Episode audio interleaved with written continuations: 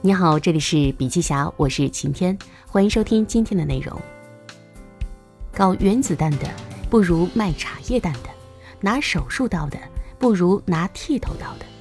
这是改革开放初期百业待兴、遍地机会时有关脑体倒挂现象最传神的描述。彼时，年广久街头叫卖傻子瓜子，赚到人生第一个一百万元。宗庆后靠卖饮料成为中国首富，曹德旺白手起家靠玻璃称霸，陶华碧靠着一瓶辣椒酱年赚四十五亿元，颇有人有多大胆，地有多大产的味道。以体力劳动付出为主的产业，横行在各大造富排行榜中，风光无限。可是，脑力劳动者高度集中的互联网、人工智能、物联网、大数据等前沿技术引导的智慧产业一出世，那些劳动密集型产业就立马黯然失色了。界面发布的二零一九年中国最富一千人榜中，信息技术行业成为造富最多的行业，共产生一百二十二位富豪，甩了食品饮料、轻工制造等劳动密集型产业几条街。呼应了李彦宏的那句：“前中国拼体力，未来几十年拼智力。”其实又何止背靠体力劳动业务打江山的企业举步维艰，靠拼蛮力讨生活的个人被脑力时代倾轧得更惨。前有互联网 IT 行业平均工资上不封顶的实力碾压，后有机器人抢饭碗愈演愈烈，就连农业也进入了。以前种地拼体力，现在种地靠脑力的阶段。总之，还未待人反应过来，人类就从拼体力的勤劳革命转向了拼脑力的智慧革命，推开了那扇“劳心者治人，劳力者治于人”的时代大门。世界进入新旧时代的切换期，最直观的表现就在产业方向的调整上。原本被世俗所嫌弃的行业，竟然都咸鱼翻身了。最典型的就是被文化创意产业收编的游戏和电子竞技行业。他们从以前的误人子弟，发展成如今文娱产业最大的一个分支。游戏产业催生了游戏直播、电子竞技等火爆的创业热点，也带领不少人攀上了人生巅峰。一八年中国游戏产业报告是这样显示的。二零一八年，中国游戏市场实际销售收入达两千一百四十四点四亿元，同比增长百分之五点三。二零一九年一到六月，中国游戏市场实际销售收入一千一百四十点二亿元，相比二零一八年一到六月增长九十点二亿元，同比增长百分之八点六。在互联网各产业中，游戏从业者平均月薪也最高。甚至比计算机软件产业还要高出约百分之十，而且是高学历、高薪酬。与之类似，直播、短视频、抖音等文化产业越来越火爆。只要你有创意、够新颖，月入万元不是事儿。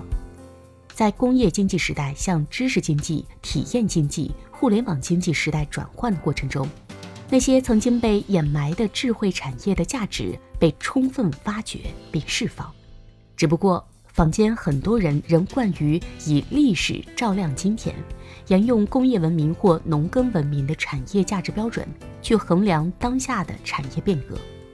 譬如，人工智能的出现放大了机器换人的威胁，文化产业的兴起产生了戏子误国的错觉。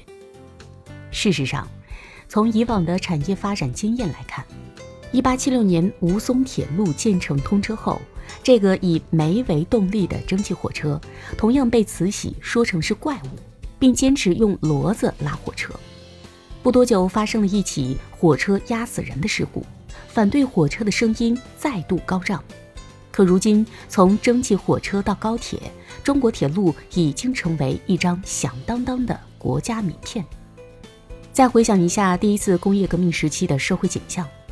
站在农田里的农夫看着机器转动。茫然无措，可后来他们却转变成了工厂里的工人。可见此一时彼一时。现在看似失去理性、可能冲击社会稳定的产业变革，不过是不符合当前社会所公认的标准或模式而已。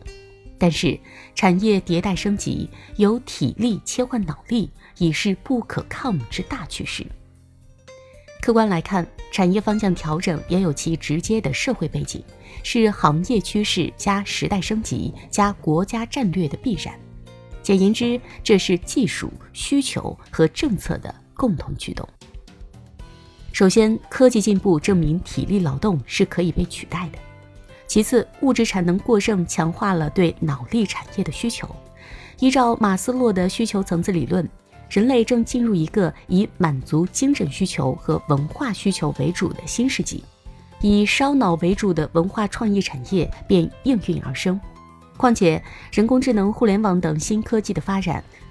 况且人工智能、互联网等新科技的发展，已经能将人类的肢体功能外包出去。而缺失的恰恰是善于想象、善于创造、善于图像化思维的新功能，这也愈发强化了人们对脑力产业的需求。最后，全球资源的可承受度决定了产业方向不得不调整。一般而言，体力劳动支撑的产业基本上是高耗能、高污染的产业，比如服装纺织加工、煤炭钢铁产业等等。且不说这些低端制造面大量广的过剩，就是去产能和环保风暴也逼迫产业转型升级。更何况断舍离极简主义消费风盛行，全球极端气候肆虐，也在呼唤耗脑不耗能的产业为地球减负。然而，产业方向大逆转在当下也会直接导致人才供需的短暂断层与失衡。一边是在体力密集型产业中，低端人群大面积失业，但是另一边，脑力密集型产业又面临人才奇缺的尴尬。中国产业由体力切换为脑力，短时间内会引发社会诸多的不适应，但在脑力时代到来时，智能机器人对人力的排挤和知识密集型就业对人的吸纳会相互对冲，总的就业岗位不一定会减少。只不过会发生迁移。重要的是，产业进入脑力时代，能完美解决人口老龄化引爆的连锁隐患。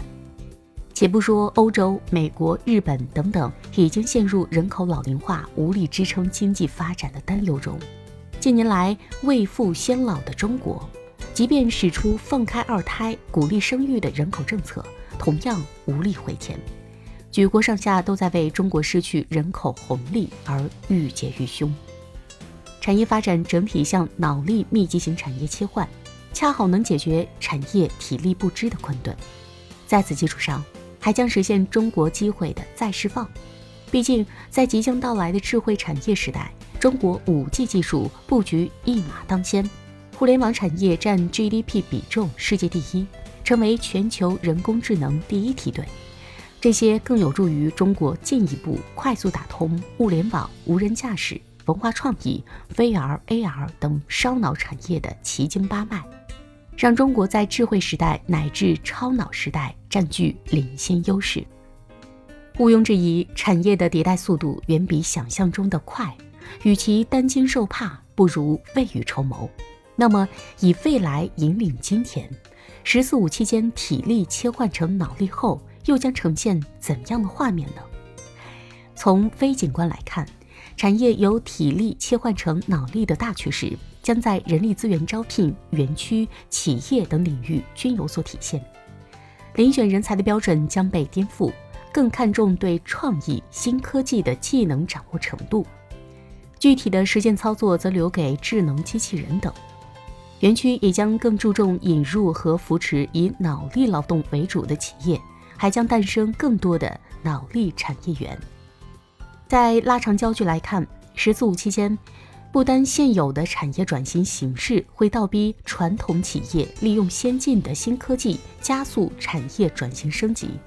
类似区块链、大数据、知识付费平台等新的智慧产业也将喷涌而出。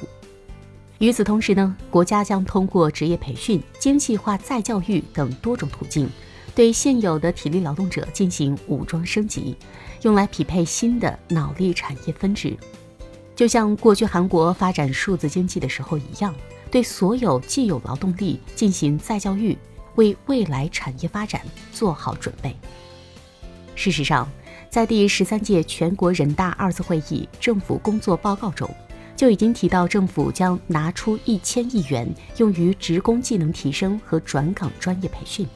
可见，产业方向调整的人才前提已经开始准备了。而就远景来看，预计在二零二五年左右，机器人将充斥在人们生活的方方面面，脑力劳动者将占据主导地位。一言以蔽之，过去靠机会，未来靠智慧；过去靠模仿，未来靠创新；过去靠体力，未来靠脑力。顺便呢，补充一句，